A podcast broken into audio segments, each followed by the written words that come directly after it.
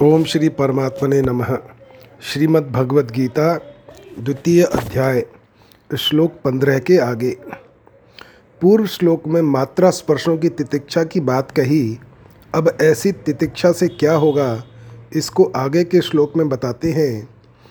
यम ही न व्यथ्यंत्येते पुरुषम पुरुषर्षभ, सम दुख सुखम धीरम सो अमृतत्वाय कल्पते।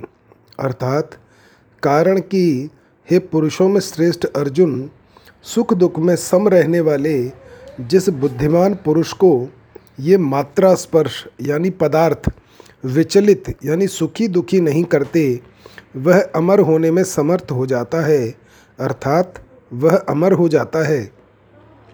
व्याख्या, पुरुषर्षभ मनुष्य प्रायः परिस्थितियों को बदलने का ही विचार करता है, जो कभी बदली नहीं जा सकती।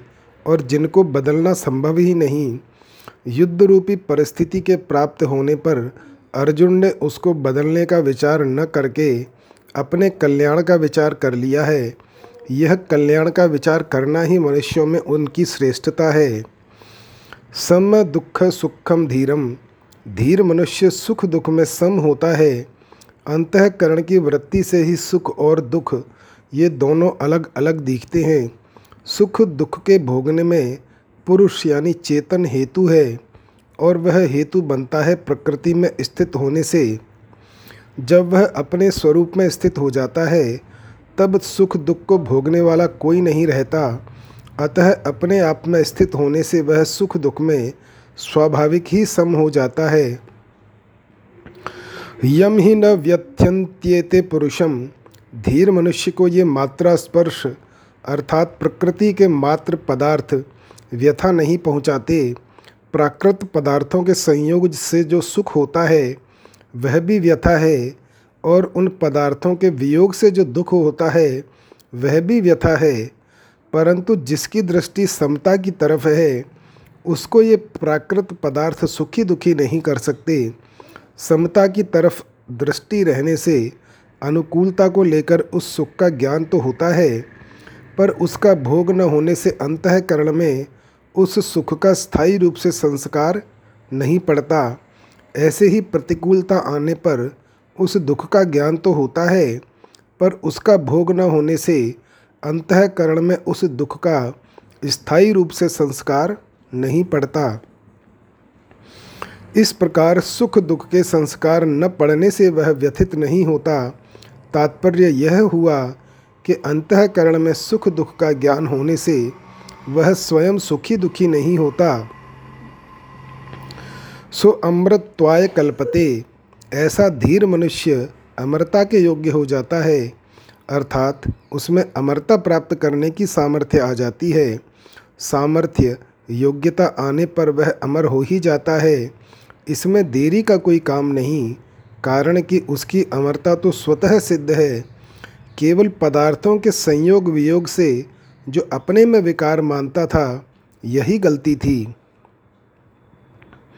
विशेष बात, यह मनुष्य योनि सुख दुख भोगने के लिए नहीं मिली है, प्रत्युत सुख दुख से ऊँचा उठकर महान आनंद, परम शांति की प्राप्ति के लिए मिली है, जिस आनंद सुख शांति के प्राप्त होने के बाद और कुछ प्राप्त करना बाकी नहीं रहता। अगर अनुकूल वस्तु, व्यक्ति, परिस्थिति आदि के होने में अथवा उनकी संभावना में हम सुखी होंगे, अर्थात हमारे भीतर अनुकूल वस्तु, व्यक्ति आदि को प्राप्त करने की कामना लोलुपता रहेगी तो हम अनुकूलता का सदुपयोग नहीं कर सकेंगे। अनुकूलता का सदुपयोग करने की सामर्थ्य, शक्ति हमें प्राप्त नहीं हो सकेगी, कारण कि अनुकूलता का सदुपयोग करने की शक्ति अनुकूलता के भोग में खर्च हो जाएगी, जिससे अनुकूलता का सदुपयोग नहीं होगा, किंतु भोग ही होगा। इसी रीति से प्रतिकूल वस्तु, व्यक्ति, परिस्थिति, घटना, क्रिया आदि के आने पर अथवा उनकी आशंका से हम दुखी होंगे तो प्रतिकूलता का सदुपयोग नहीं होगा, किंतु भोग ही होगा। दुख को सहने की सामर्थ्य हमारे में नहीं रहेगी। अतः हम प्रतिकूलता के भोग में ही फंसे रहेंगे और दुखी होते रहेंगे। अगर अनुकूल वस्तु, व्यक्ति, परिस्थिति, घटना आदि के प्राप्त होने पर सुख सामग्री का अपने सुख, आराम, सुविधा के लिए उपयोग करेंगे और उससे राज़ी होंगे तो यह अनुकूलता का भोग हुआ। परंतु निर्वाह बुद्धि से उपयोग करते हुए उस सुख सामग्री को अभावग्रस्तों की सेवा में लगा दें। तो यह अनुकूलता का सदुपयोग हुआ। अतः सुख सामग्रियों को दुखियों की ही समझें, उसमें दुखियों का ही हक है। मान लो कि हम लखपति हैं तो हमें लखपति होने का सुख होता है, अभिमान होता है, परंतु यह सब तब होता है जब हमारे सामने कोई लखपति न हो। अगर हमारे सामने, हमारे देखने सुनने में जो आते हैं, वे सबके सब करोड़पति हों तो क्या हमें लखपति होने का सुख मिलेगा? बिल्कुल नहीं मिलेगा। अतः हमें लखपति होने का सुख तो अभावग्रस्तों ने दरिद्रों ने ही दिया है। अगर हम मिली हुई सुख सामग्री से अभावग्रस्तों की सेवा न करके स्वयं सुख भोगते हैं तो हम कृतज्ञ होते हैं। इसी से सब अनर्थ पैदा होते हैं। कारण कि हमारे पास जो सुख सामग्री है, वह दुखी आदमियों की ही दी हुई है। अतः उस सुख सामग्री को दुखियों की सेवा में लगा देना हमारा कर्तव्य होता है। अब विचार यह करना है कि प्रतिकूलता का सदुपयोग कैसे किया जाए। दुख का कारण सुख की इच्छा, आशा ही है। प्रतिकूल परिस्थिति दुखदाई तभी होती है जब भीतर सुख की इच्छा रहती है।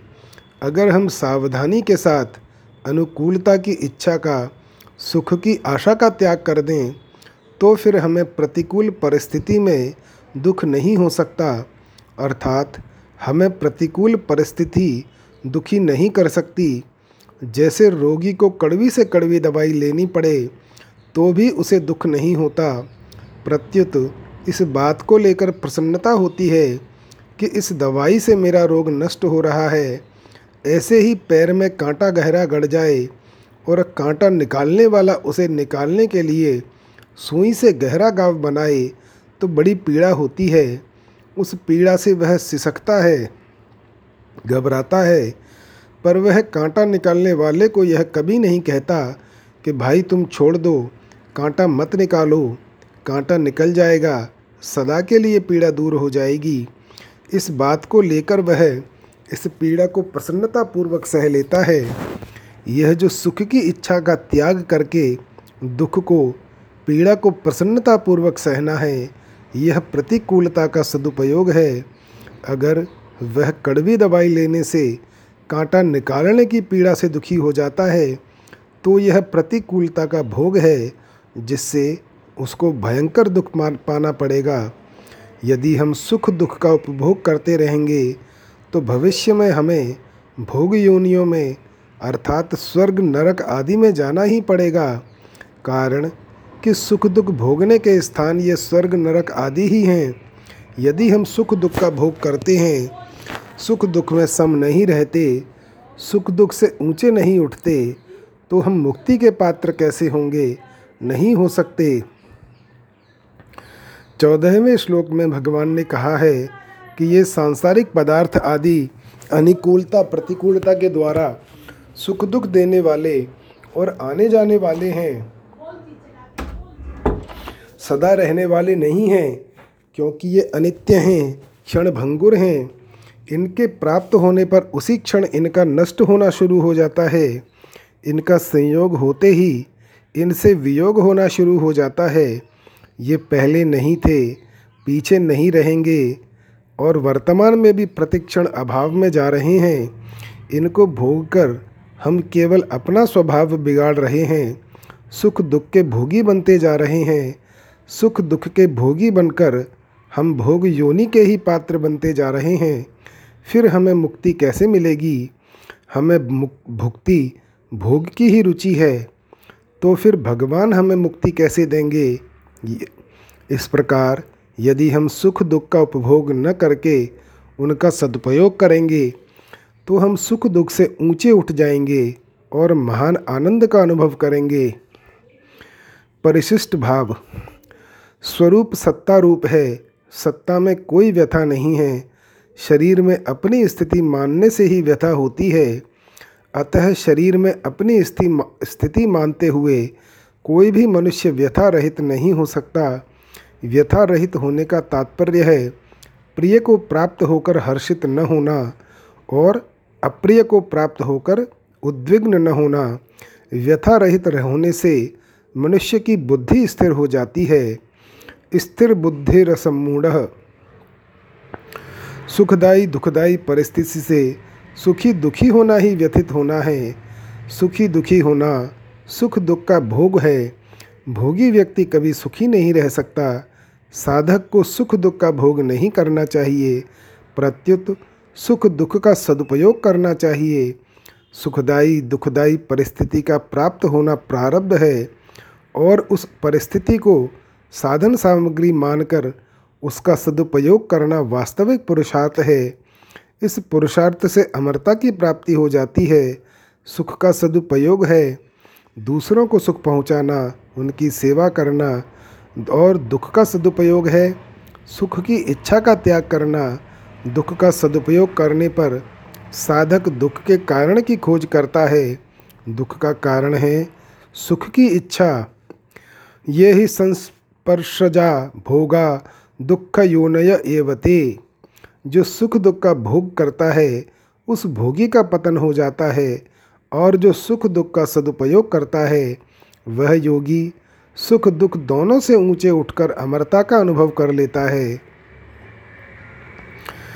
अब तक देह देही का जो विवेचन हुआ है, उसी को भगवान दूसरे शब्दों से आगे के तीन श्लोकों में कहते हैं। न सतो विद्यते भावो, न भावो विद्यते सतः। उभयोरपि दृष्टो अंतस्त्वन योस्तत्वदर्शिभि अर्थात, असत का तो भाव विद्यमान नहीं है और सत का अभाव विद्यमान नहीं है। तत्वदर्शी महापुरुषों ने इन दोनों का ही तत्व देखा, अर्थात अनुभव किया है। यहाँ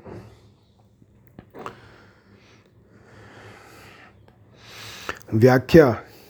यह पूर्वार्ध में भगवान ने भूसत्तायाम भाव अभाव, अस भुवि असतः सतः और विद सत्तायाम यानी विद्यते, इन तीन सत्तावाचक धातुओं का प्रयोग किया है। इन तीनों के प्रयोग का तात्पर्य नित्य तत्व की ओर लक्ष्य कराने में ही है। न सतो विद्यते भाव, शरीर के उत्पत्ति के पहले भी नहीं था मरने के बाद भी नहीं रहेगा और वर्तमान में भी इसका क्षण प्रतिक्षण अभाव हो रहा है। तात्पर्य है कि यह शरीर, भूत, भविष्य और वर्तमान, इन तीनों कालों में कभी भाव रूप से नहीं रहता। अतः यह असत है। इसी तरह से इस संसार का भी भाव नहीं है। यह भी असत है। यह शरीर तो संसार का एक छोटा सा नमूना है। इसलिए शरीर के परिवर्तन से संसार मात्र के परिवन का, परिवर्तन का अनुभव होता है कि इस संसार का पहले भी अभाव था और पीछे भी अभाव होगा तथा वर्तमान में भी अभाव हो रहा है। संसार मात्र काल रूपी अग्नि में लकड़ी की तरह निरंतर जल रहा है। लकड़ी के जलने पर तो कोयला और राख बची रहती है, पर संसार को काल रूपी अग्नि ऐसी विलक्षण रीति से जलाती है कि कोयला अथवा राख कुछ भी बाकी नहीं रहता, वह संसार का अभाव ही अभाव कर देती है। इसलिए कहा गया है कि असत की सत्ता नहीं है। ना भावो विद्यते सतह जो सत वस्तु है, उसका अभाव नहीं होता। अर्थात जब देह उत्पन्न नहीं हुआ था, तब भी देही था। देह नष्ट होने पर भी देही रहेगा, और वर्तमान में देह के परिवर्तनशील होने पर भी देही उसमें ज्यों का त्यों ही रहता है। इसी रीति से जब संसार उत्पन्न नहीं हुआ था, उस समय भी परमात्म तत्व था। संसार का अभाव होने पर भी परमात्म तत्व रहेगा और वर्तमान में संसार के परिवर्तनशील होने पर भी परमात्म तत्व उसमें ज्यों का त्यों ही है। मार्मिक बात संसार को हम एक ही बार देख सकते हैं, दूसरी बार नहीं। कारण, कि संसार प्रतिक्षण परिवर्तनशील है। अतः एक क्षण पहले वस्तु जैसी थी, दूसरे क्षण में वह वैसी नहीं रहती। जैसे सिनेमा देखते समय पर्दे पर दृश्य स्थिर दिखता है, पर वास्तव में उसमें प्रतिक्षण परिवर्तन होता रहता है। मशीन पर फ़िल्म तेज़ी से घूमने के कारण वह परिवर्तन इतनी तेज़ी से होता है कि हमारी आँखें उसे पकड़ नहीं पाती। नित्यदा ह्यंग भूतानि भवंती न भवंती च काले नालक्ष्य वेगेन सूक्ष्म तत्वान्तन्न दृश्यते। यद्यपि प्रतिक्षण ही शरीरों की उत्पत्ति और नाश होता रहता है, तथापि काल की गति अत्यंत सूक्ष्म होने के कारण उनका प्रतिक्षण उत्पन्न और नष्ट होना दिखाई नहीं देता। इससे भी अधिक मार्मिक बात यह है कि वास्तव में संसार एक बार भी नहीं दिखता कारण कि शरीर इंद्रियाँ, मन बुद्धि आदि जिन करणों से हम संसार को देखते हैं अनुभव करते हैं वे कर्ण भी संसार के ही हैं। अतः वास्तव में संसार से ही संसार दिखता है। जो शरीर संसार से सर्वथा संबंध रहित है उस स्वरूप से संसार कभी दिखता ही नहीं। तात्पर्य यह है कि स्वरूप में संसार की प्रतीति नहीं है। संसार के संबंध से ही संसार की प्रतीति होती है। इससे सिद्ध हुआ कि स्वरूप का संसार से कोई संबंध है ही नहीं। दूसरी बात संसार शरीर इंद्रियाँ, मन बुद्धि की सहायता के बिना चेतन स्वरूप कुछ कर ही नहीं सकता। इससे सिद्ध हुआ कि मात्र क्रिया संसार में ही है स्वरूप में नहीं। स्वरूप का क्रिया से कोई संबंध है ही नहीं। संसार का स्वरूप है क्रिया और पदार्थ। जब तक स्वरूप का न तो क्रिया से और न पदार्थ से ही कोई संबंध है तब यह सिद्ध हो गया कि शरीर इंद्रियाँ, मन बुद्धि सहित संपूर्ण संसार का अभाव है, केवल परमात्म तत्व का ही भाव यानी सत्ता है, जो निर्लिप्त रूप से सबका प्रकाशक और आधार है। उभयोरपि दृष्टो अंतस्तनयोस्तत्वदर्शिभि इन दोनों के अर्थात सत असत, देही देह के तत्व को जानने वाले महापुरुषों ने इनका तत्व देखा है। इनका निचोड़ निकाला है कि केवल एक सत्य तत्व ही विद्यमान है। असत वस्तु का तत्व भी सत है और सत वस्तु का तत्व भी सत है। अर्थात दोनों का तत्व एक सत्य ही है।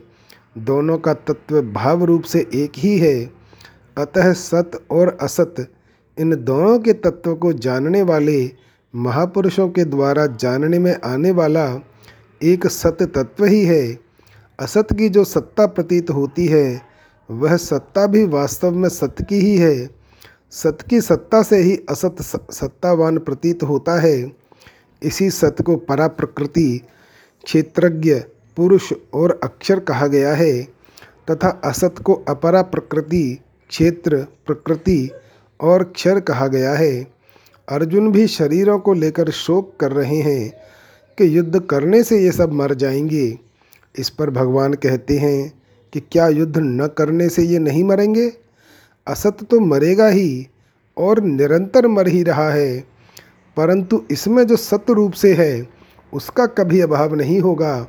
इसलिए शोक करना तुम्हारी बेसमझी ही है। ग्यारहवें श्लोक में आया है कि जो मर गए हैं और जो जी रहे हैं, उन दोनों के लिए पंडित जन शोक नहीं करते। बारहवें, तेरहवें श्लोकों में देही की नित्यता का वर्णन है और उसमें धीर शब्द आया है। चौदहवें, पंद्रहवें श्लोकों में संसार की अनित्यता का वर्णन आया है तो उसमें भी धीर शब्द आया है। ऐसे ही यहाँ सत असत का विवेचन आया है तो इसमें तत्वदर्शी शब्द आया है। नानुशोचन्ते पंडिता, धीरस्तत्र न मुह्यति, सम दुख सुखम धीरम इन तीन जगह जिनको पंडित और धीर कहा है, उन्हीं को यहाँ तत्वदर्शी कहा गया है। इन श्लोकों में पंडित, धीर और तत्वदर्शी पत देने का तात्पर्य है कि जो विवेकी होते हैं, समझदार होते हैं, उनको शोक नहीं होता। अगर शोक होता है तो वे विवेकी नहीं हैं, समझदार नहीं हैं। परिशिष्ट भाव, सत्ता मात्र सत है और सत्ता के सिवाय जो कुछ भी प्रकृति और प्रकृति का कार्य, यानी क्रिया और पदार्थ है, वह असत अर्थात परिवर्तनशील है। जिन महापुरुषों ने सत और असत दोनों का तत्व देखा है, अर्थात जिनको सत्ता मात्र में अपनी स्वतः सिद्ध स्थिति का अनुभव हो गया है, उनकी दृष्टि अनुभव में असत की सत्ता विद्यमान है ही नहीं। और सत का अभाव विद्यमान है ही नहीं, अर्थात सत्ता मात्र सत तत्व के सिवाय कुछ भी नहीं है। भगवान ने चौदहवें, पंद्रहवें श्लोकों में शरीर की अनित्यता का वर्णन किया था। उसको यहाँ नासतो विद्यते भाव पदों से कहा है। और बारहवें, तेरहवें श्लोकों में शरीर की नित्यता का वर्णन किया था। उसको यहाँ ना भावो विद्यते सतह पदों से कहा है।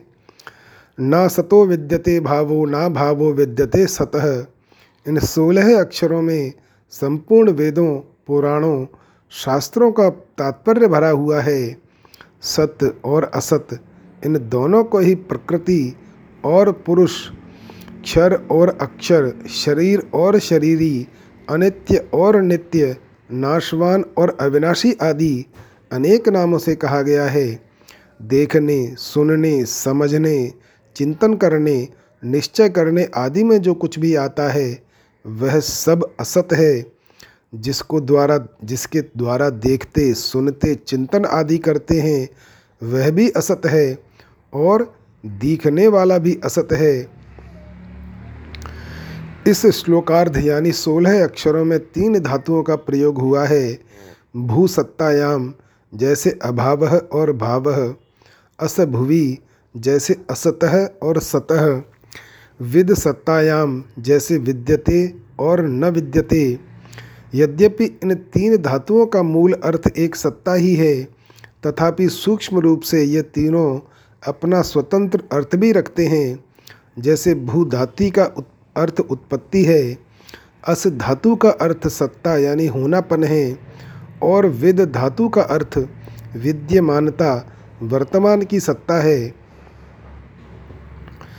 न सतो विद्यते भाव पदों का अर्थ है, असतः भाव न विद्यते, अर्थात असत की सत्ता विद्यमान नहीं है। प्रत्युत असत का अभाव ही विद्यमान है, क्योंकि इसका निरंतर अभाव यानी परिवर्तन होता ही रहता है। असत वर्तमान नहीं है असत उपस्थित नहीं है, असत प्राप्त नहीं है, असत मिला हुआ नहीं है, असत मौजूद नहीं है, असत कायम नहीं है। जो वस्तु उत्पन्न होती है, उसका नाश अवश्य होता है, यह नियम है। उत्पन्न होते ही तत्काल उस वस्तु का नाश शुरू हो जाता है। उसका नाश इतनी तेज़ी से होता है कि उसको दो बार कोई देख ही नहीं सकता। अर्थात उसको एक बार देखने पर फिर दोबारा उसी स्थिति में नहीं देखा जा सकता। यह सिद्धांत है। कि जिस वस्तु का किसी भी क्षण अभाव है, उसका सदा अभाव ही है। अतः संसार का सदा ही अभाव है। संसार को कितनी ही सत्ता दें, कितना ही महत्व दें, पर वास्तव में वह विद्यमान है ही नहीं। असत प्राप्त है ही नहीं, कभी प्राप्त हुआ ही नहीं, कभी प्राप्त होगा ही नहीं, असत का प्राप्त होना संभव ही नहीं है। ना भावो विद्यते सतह पदों का अर्थ है सतह अभाव न विद्यते, अर्थात सत का अभाव विद्यमान नहीं है। प्रत्युत सत का भाव ही विद्यमान है, क्योंकि इसका कभी अभाव परिवर्तन होता ही नहीं। जिसका अभाव हो जाए उसको सत कहते ही नहीं। सत की सत्ता निरंतर विद्यमान है, सत निरंतर वर्तमान है सत्य निरंतर उपस्थित है सत्य निरंतर प्राप्त है सत्य निरंतर मिला हुआ है सत्य निरंतर मौजूद है सत्य निरंतर कायम है। किसी भी देश, काल, वस्तु, व्यक्ति, क्रिया, घटना, परिस्थिति, अवस्था आदि में सत का अभाव नहीं होता। कारण कि देश काल वस्तु आदि तो असत यानी अभाव रूप अर्थात निरंतर परिवर्तनशील हैं पर सत सदा ज्यों का त्यों रहता है उसमें कभी किंचन मात्र भी कोई परिवर्तन नहीं होता कोई कमी नहीं आती अतः सत का सदा ही भाव है। परमात्म तत्व को कितना ही अस्वीकार करें उसकी कितनी ही उपेक्षा करें उससे कितना ही विमुख हो जाएँ, उसका कितना ही तिरस्कार करें, उसका कितनी ही युक्तियों से खंडन करें, पर वास्तव में उसका अभाव विद्यमान है ही नहीं। सत का अभाव होना संभव ही नहीं है।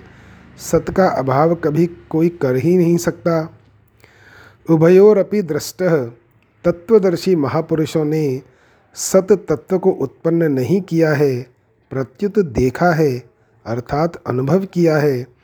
तात्पर्य है कि असत का अभाव और सत का भाव दोनों के तत्व यानी निष्कर्ष को जानने वाले जीवन मुक्त तत्वज्ञ महापुरुष एक सत तत्व को ही देखते हैं। अर्थात स्वतः स्वाभाविक एक है का ही अनुभव करते हैं। असत का तत्व भी सत है और सत का तत्व भी सत है। ऐसा जान लेने पर उन महापुरुषों की दृष्टि में एक सत तत्व है कि सिवाय और किसी की स्वतंत्र सत्ता रहती ही नहीं। असत की सत्ता विद्यमान न रहने से उसका अभाव और सत का अभाव विद्यमान न रहने से उसका भाव सिद्ध हुआ। निष्कर्ष यह निकला कि असत है ही नहीं, प्रत्युत सत ही सत है। उस सत तत्व में देह और देही का विभाग नहीं है। जब तक असत की सत्ता है तब तक विवेक है। असत की सत्ता मिटने पर विवेक ही तत्व ज्ञान में परिणत हो जाता है। उभयोरपि दृष्टो अंतस्त्वन्न योस्तत्वदर्शिभि इसमें उभयोरपि ही में विवेक है। अंत में तत्व ज्ञान है और दृष्ट में अनुभव है। अर्थात विवेक तत्व ज्ञान में परिणत हो गया और सत्ता मात्र ही शेष रह गई। एक सत्ता के सिवाय कुछ नहीं है। यह ज्ञान मार्ग की सर्वोपरि बात है। असत की सत्ता नहीं है, यह भी सत्य है। और सत्य का अभाव नहीं है, यह भी सत्य है। सत्य को स्वीकार करना साधक का काम है। साधक को अनुभव हो अथवा न हो, उसको तो सत्य को स्वीकार करना है है को स्वीकार करना है, और नहीं को अस्वीकार करना है। यही वेदांत है। वेदों का खास निष्कर्ष है।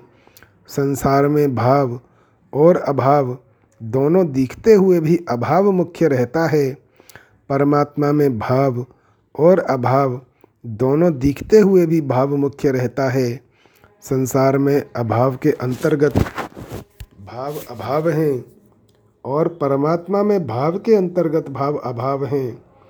दूसरे शब्दों में संसार में नित्य वियोग के अंतर्गत संयोग वियोग हैं और परमात्मा में नित्य योग के अंतर्गत योग वियोग, यानी मिलन विरह हैं। अतः संसार में अभाव ही रहा और परमात्मा में भाव ही रहा। सत और असत क्या हैं, इसको आगे के दो श्लोकों में बताते हैं। अविनाशी तो तद्विद्धि येन सर्वमिदम ततम। विनाशम व्ययस्यास्य न कश्चित कर्तुमर्हति। अर्थात, अविनाशी तो उसको जान, जिससे यह संपूर्ण संसार व्याप्त है, इस अविनाशी का विनाश कोई भी नहीं कर सकता।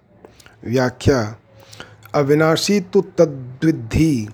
पूर्व श्लोक में जो सत असत की बात कही थी, उसमें पहले सत की व्याख्या करने के लिए यहाँ तू शब्द का प्रयोग आया है। उस अविनाशी तत्व को तू समझ, ऐसा कहकर भगवान ने उस तत्व को परोक्ष बताया है। परोक्ष बताने में तात्पर्य है कि इदंता से दिखने वाले इस संपूर्ण संसार में वह परोक्ष तत्व ही व्याप्त है, परिपूर्ण है। वास्तव में जो परिपूर्ण है, वही है और सामने जो संसार दिख रहा है, यह नहीं है। यहाँ तत्पद से सत तत्व को परोक्ष रीति से कहने का तात्पर्य यह नहीं है कि वह तत्व बहुत दूर है, किंतु वह इंद्रियों और अंतकरण का विषय नहीं है, इसलिए उसको परोक्ष रीति से कहा गया है। येन सर्वमिदम ततम, जिसको परोक्ष कहा है, उसी का वर्णन करते हैं कि यह सबका सब संसार उस नित्य तत्व से व्याप्त है। येन सर्वमिदम ततम ये पद गीता में तीन बार आए हैं। उनमें से यहाँ ये पद शरीरी के लिए आए हैं कि इस शरीरी से यह संपूर्ण संसार व्याप्त है। यह बात सांख्य योग की दृष्टि से कही गई है। दूसरी बात, ये पद आठवें अध्याय के बाईसवें श्लोक में आए हैं। वहाँ कहा गया है कि जिस ईश्वर से यह संपूर्ण संसार व्याप्त है, वह अनन्य भक्ति से मिलता है। अतः भक्ति का वर्णन होने से उपर्युक्त पद ईश्वर के विषय में आए हैं। तीसरी बार ये पद अठारहवें अध्याय के छियालीसवें श्लोक में आए हैं। वहाँ कहा गया है कि जिससे यह संपूर्ण संसार व्याप्त है, उसका चारों वर्ण अपने अपने कर्मों द्वारा पूजन करें। यह वर्णन भी भक्ति की दृष्टि से हुआ है। नवे अध्याय के चौथे श्लोक में राज विद्या का वर्णन करते हुए भगवान ने मया ततमिदम सर्वम पदों से कहा है कि यह संपूर्ण संसार मेरे से व्याप्त है। इस प्रकार तीन जगह तो येन पद देकर उस तत्व को परोक्ष रूप से कहा है और एक जगह अस्मत शब्द, यानी मया देकर भगवान ने पर अपरोक्ष रूप से अपनी बात कही है। जैसे सोने से बने हुए गहनों में सोना, लोहे से बने हुए अस्त्र शस्त्रों में लोहा मिट्टी से बने हुए बर्तनों में मिट्टी और जल से बनी हुई बर्फ़ में जल ही व्याप्त, यानी परिपूर्ण है। ऐसे ही संसार में वह सत तत्व ही व्याप्त है। अतः वास्तव में इस संसार में वह सत्व, सत तत्व ही जानने योग्य है। विनाशम व्ययस्यास्य न कश्चित कर्तुमर्हति। यह शरीर अव्यय, अर्थात अविनाशी है। भगवान ने गीता में जगह जगह शरीरी को भी अव्यय कहा है और अपने को भी अव्यय कहा है। स्वरूप से दोनों अव्यय होने पर भी भगवान तो प्रकृति को अपने वश में करके स्वतंत्रता पूर्वक प्रकट और अंतर्धान होते हैं और यह शरीरी प्रकृति के परवश होकर जन्मता और मरता रहता है, क्योंकि इसने शरीर को अपना मान रखा है। इस अविनाशी का कोई विनाश कर ही नहीं सकता, परंतु शरीर विनाशी है, क्योंकि वह निरंतर नित्य विनाश की तरफ़ जा रहा है। अतः इस विनाशी के विनाश को कोई रोक ही नहीं सकता। तू सोचता है कि मैं युद्ध नहीं करूँगा तो ये नहीं मरेंगे, पर वास्तव में तेरे युद्ध करने से अथवा न करने से इस अविनाशी और विनाशी तत्व में कुछ फ़र्क नहीं पड़ेगा। अर्थात अविनाशी तो रहेगा ही और विनाशी का नाश होगा ही। यहाँ अस्य पद से सत तत्व को इदंता से कहने का तात्पर्य है कि प्रतिक्षण बदलने वाले शरीरों में जो सत्ता दिखती है, वह इसी सत तत्व की ही है। मेरा शरीर है और मैं शरीरधारी हूँ, ऐसा जो अपनी सत्ता का ज्ञान है, उसी को लक्ष्य करके भगवान ने यह अस्य पद दिया है। परिशिष्ट भाव। व्यवहार में हम कहते हैं कि यह मनुष्य है, यह पशु है, यह वृक्ष है, यह मकान है इत्यादि तो इसमें मनुष्य, पशु, वृक्ष, मकान आदि तो पहले भी नहीं थे, पीछे भी नहीं रहेंगे, तथा वर्तमान में भी प्रतिक्षण अभाव में जा रहे हैं। परंतु इनमें है रूप से जो सत्ता है वह सदा ज्यों की त्यों है। तात्पर्य है कि मनुष्य, पशु, वृक्ष, मकान आदि तो संसार यानी असत हैं और है अविनाशी आत्म तत्व सत्य है। इसलिए मनुष्य, पशु, वृक्ष, मकान आदि तो अलग अलग हुए, पर इन सब में है एक ही रहा। इसी तरह मैं मनुष्य हूँ, मैं पशु हूँ, मैं देवता हूँ आदि में शरीर तो अलग अलग हुए पर हूँ अथवा है एक ही रहा। ये न सर्वमिदम ततम। ये पद यहाँ जीव, जीवात्मा के लिए आए हैं। और आठवें अध्याय के बाईसवें श्लोक में तथा अठारहवें अध्याय के छियालीसवें श्लोक में यही पद परमात्मा के लिए आए हैं। इसका तात्पर्य है कि जीवात्मा का सर्वव्यापक परमात्मा के साथ साधर्म्य है। जय, अतः जैसे परमात्मा संसार से असंग हैं, ऐसे ही जीवात्मा भी शरीर संसार से स्वतः स्वाभाविक असंग हैं। असंगो ह्यम पुरुषः, देहे अस्मिन पुरुषः परः। जीवात्मा की स्थिति किसी एक शरीर में नहीं है, वह किसी शरीर से चिपका हुआ नहीं है, परंतु इस असंगता का अनुभव न होने से ही जन्म मरण हो रहा है। अंतवंत इमे देहा नित्योक्ता शरीरिण, अनाशिनो अप्रमेयस्य, तस्माद युद्धस्व भारत। अर्थात, अविनाशी जानने में न आने वाले और नित्य रहने वाले इस शरीरी के ये देह अंत वाले कहे गए हैं, इसलिए है अर्जुन, तुम युद्ध करो। व्याख्या, अनाशिन, किसी काल में किसी कारण से कभी किंचन मात्र भी जिसमें परिवर्तन नहीं होता, उसकी क्षति नहीं होती, जिसका अभाव नहीं होता, उसका नाम अनाशी, अर्थात अविनाशी है। अप्रमेयस्य, यानी जो प्रमाण का विषय नहीं है, अर्थात जो अंतकरण और इंद्रियों का विषय नहीं है, उसको अप्रमेय कहते हैं। जिसमें अंतकरण और इंद्रियाँ प्रमाण नहीं होती, उसमें शास्त्र और संत महापुरुष ही प्रमाण होते हैं। शास्त्र और संत महापुरुष उन्हीं के लिए प्रमाण होते हैं जो श्रद्धालु हैं। जिसकी जिस शास्त्र और संत में श्रद्धा होती है, वह उसी शास्त्र और संत के वचनों को मानता है। इसलिए यह तत्व केवल श्रद्धा का विषय है, प्रमाण का विषय नहीं है। आरंभ में तो यह तत्व श्रद्धा का विषय है, पर आगे चलकर जब इसका प्रत्यक्ष अनुभव हो जाता है, तब यह श्रद्धा का विषय नहीं रहता। शास्त्र और संत किसी को बाध्य नहीं करते कि तुम हमारे में श्रद्धा करो, श्रद्धा करने अथवा न करने में मनुष्य स्वतंत्र है। अगर वह शास्त्र और संत के वचनों में श्रद्धा करेगा तो यह तत्व उसकी श्रद्धा का विषय है। और अगर वह श्रद्धा नहीं करेगा तो यह तत्व उसकी श्रद्धा का विषय नहीं है।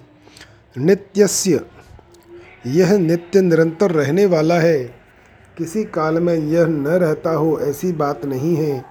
अर्थात, यह सब काल में सदा ही रहता है। अंतवंत में देहा उक्ता शरीरण, इस अविनाशी, अप्रमेय और नित्य शरीरी के संपूर्ण संसार में जितने भी शरीर हैं, वे सभी अंत वाले कहे गए हैं।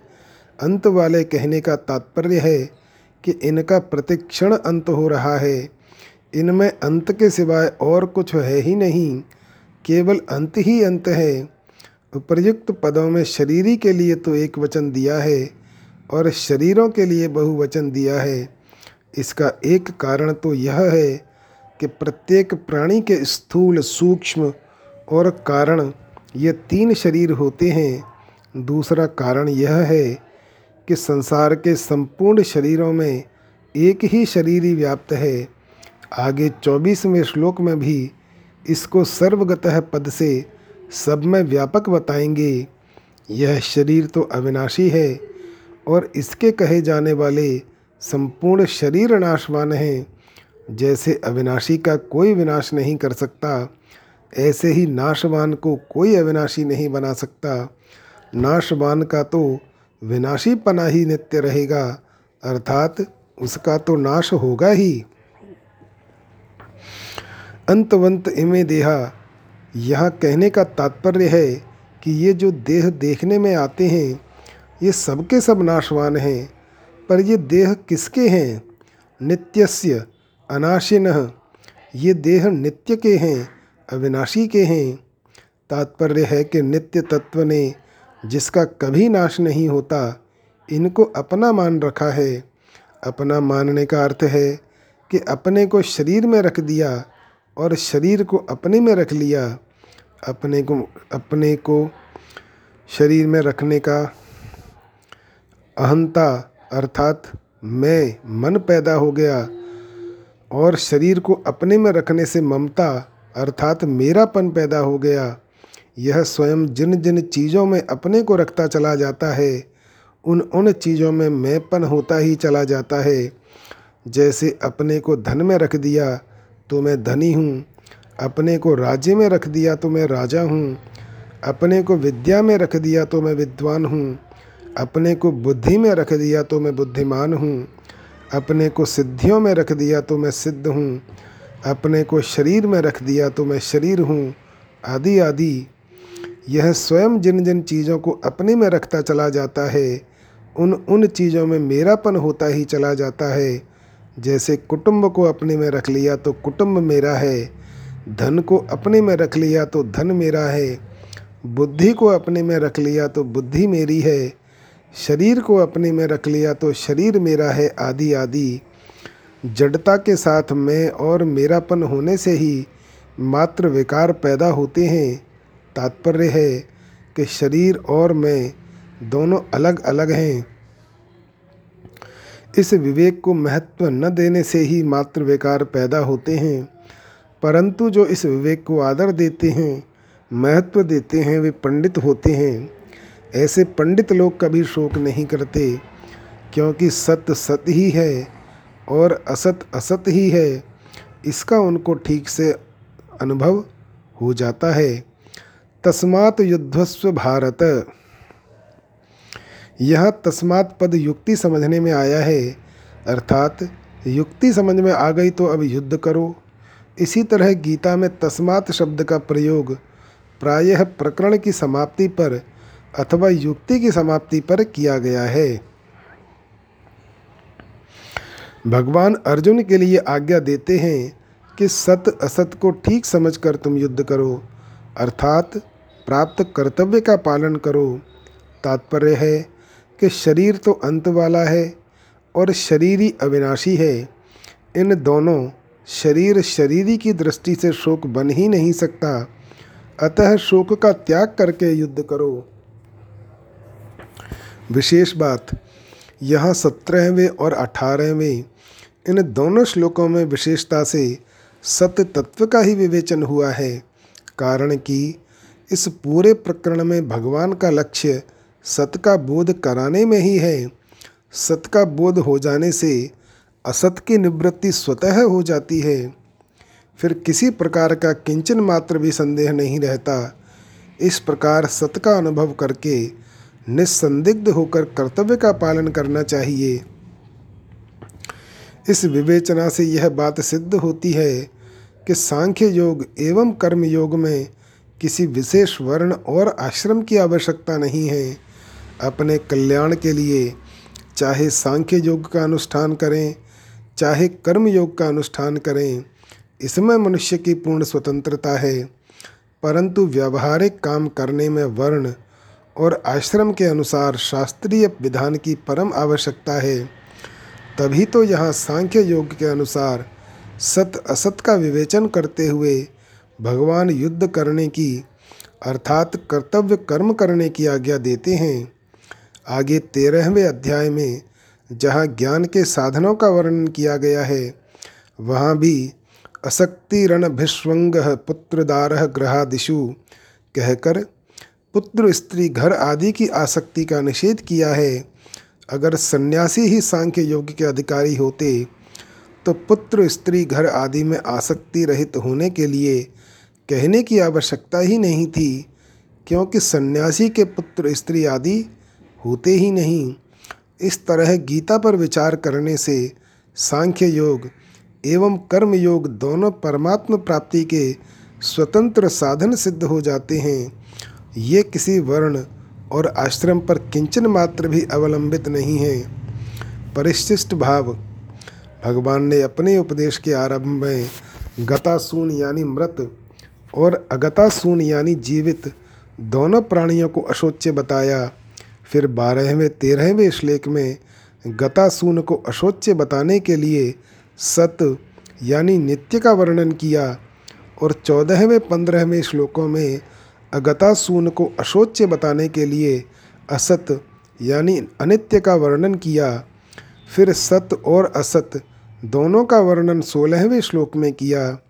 इसके बाद सत के भाव और असत के अभाव का विवेचन मुख्य रूप से सत्रहवें, अठारहवें श्लोकों में करके एक प्रकरण पूरा करते हैं।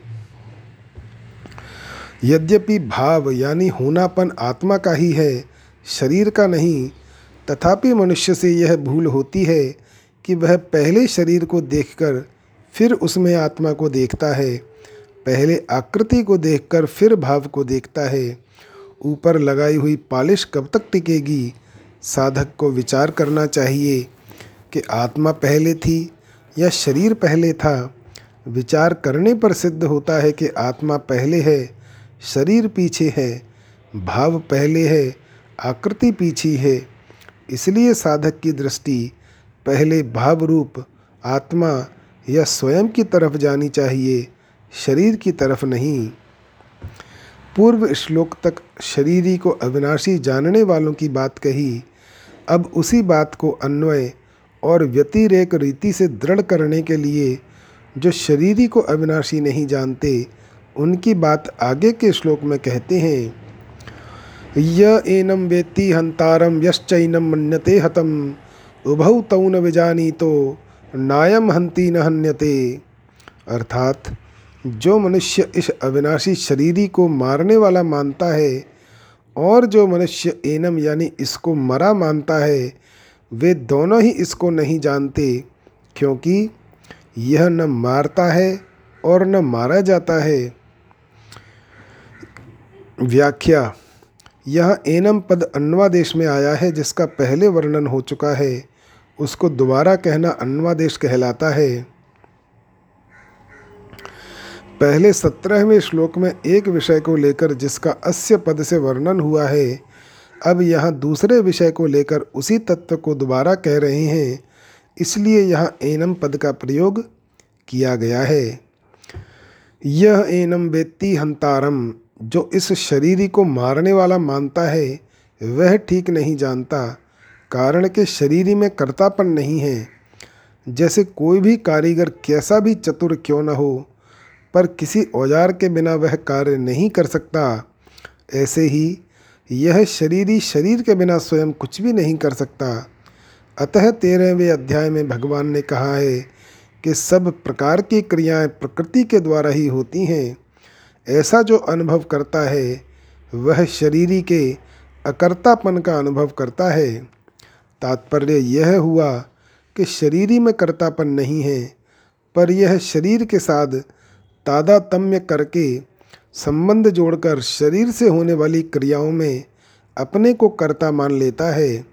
अगर यह शरीर के साथ अपना संबंध न जोड़े तो यह किसी भी क्रिया में कर्ता नहीं है। यश्चैनम मन्यते हतम।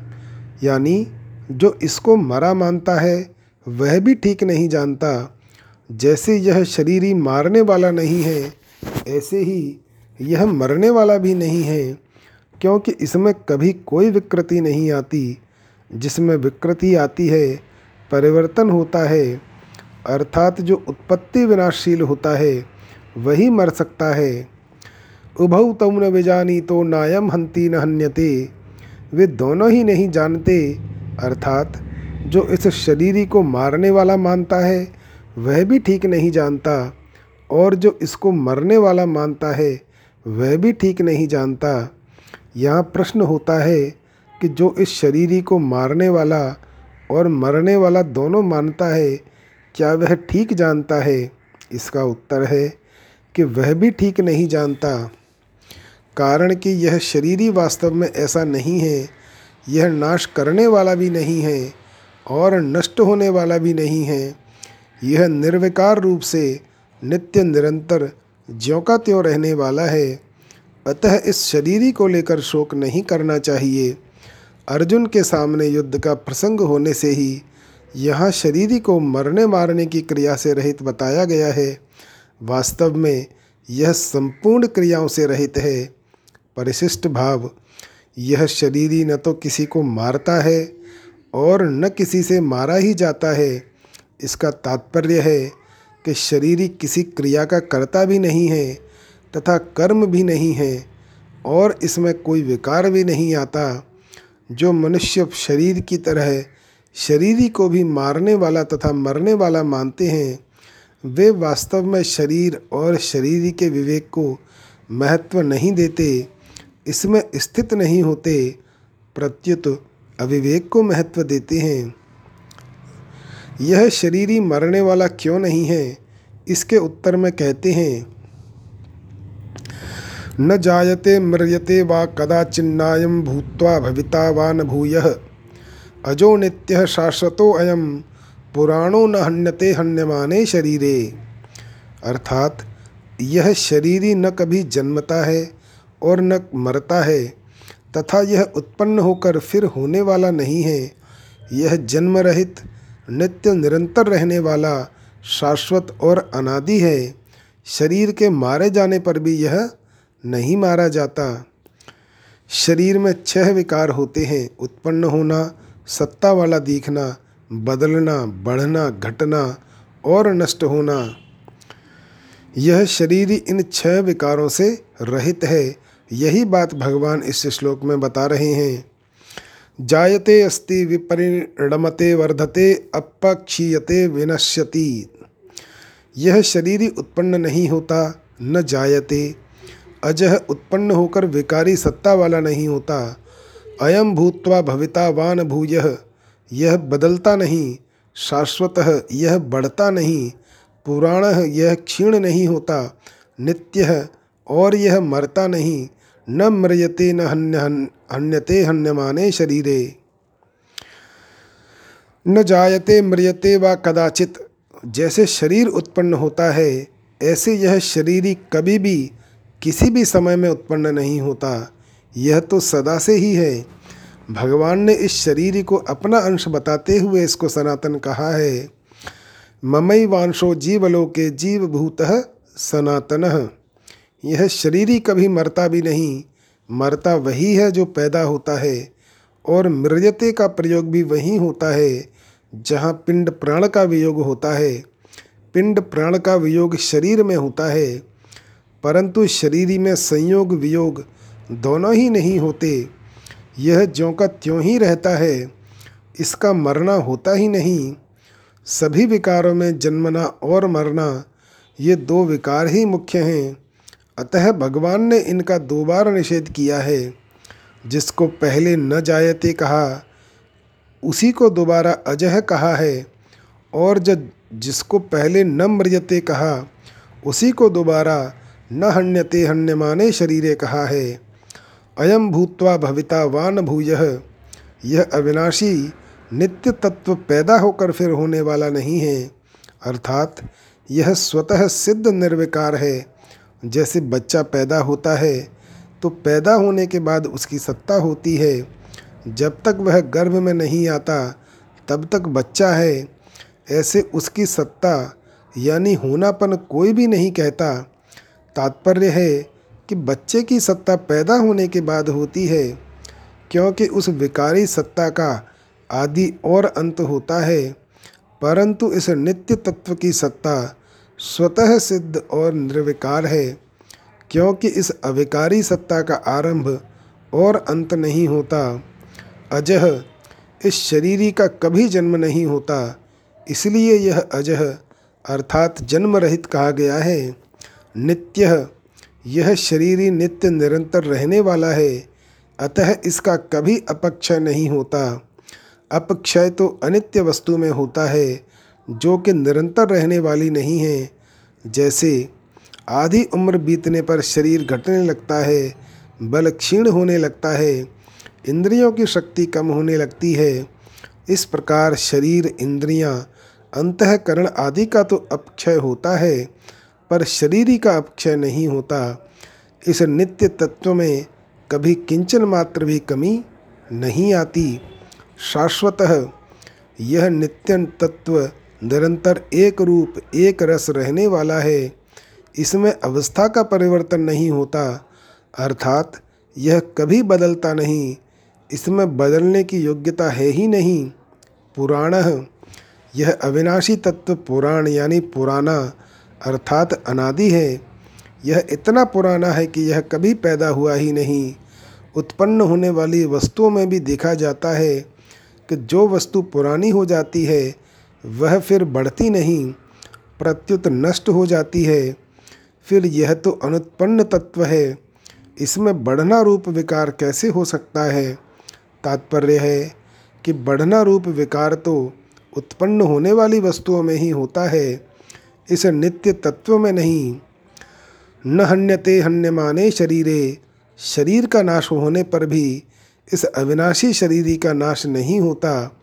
यह शरीर पद देने का तात्पर्य है कि यह शरीर नष्ट होने वाला है। इस नष्ट होने वाले शरीर में ही छह विकार होते हैं। शरीरी में नहीं, इन पदों में भगवान ने शरीर और शरीरी का जैसा स्पष्ट वर्णन किया है, ऐसा स्पष्ट वर्णन गीता में दूसरी जगह नहीं आया है। अर्जुन युद्ध में कुटुंबियों के मरने की आशंका से विशेष शोक कर रहे थे। उस शोक को दूर करने के लिए भगवान कहते हैं कि शरीर के मरने पर भी इस शरीरी का मरना नहीं होता, अर्थात इसका अभाव नहीं होता, इसलिए शोक करना अनुचित है। परिशिष्ट भाव, हमारा और शरीर का स्वभाव बिल्कुल अलग अलग है। हम शरीर के साथ चिपके हुए नहीं हैं, शरीर से मिले हुए नहीं हैं, शरीर हमारे साथ चिपका हुआ नहीं है। हमारे से मिला हुआ नहीं है। इसलिए शरीर के न रहने पर हमारा कुछ भी बिगड़ता नहीं। अब तक हम असंख्य शरीर धारण करके छोड़ चुके हैं, पर उससे हमारी सत्ता में क्या फ़र्क पड़ा? हमारा क्या नुकसान हुआ? हम तो ज्यों के त्यों ही रहे। भूतग्राम स एवायम भूतवा भूतवा प्रलीयते। ऐसे ही यह शरीर छूटने पर भी हम स्वयं ज्यों के त्यों ही रहेंगे। जैसे हाथ, पैर, नासिका आदि शरीर के अंग हैं, ऐसे शरीरी शरीरी स्वयं का अंग भी नहीं है जो बहने वाला और विकारी होता है, वह अंग नहीं होता। जैसे कफ, मूत्र आदि बहने वाले और फोड़ा आदि विकारी होने से शरीर के अंग नहीं हैं, ऐसे ही शरीर बहने वाला, परिवर्तनशील और विकारी होने से शरीरी का अंग नहीं है। जय श्री राम।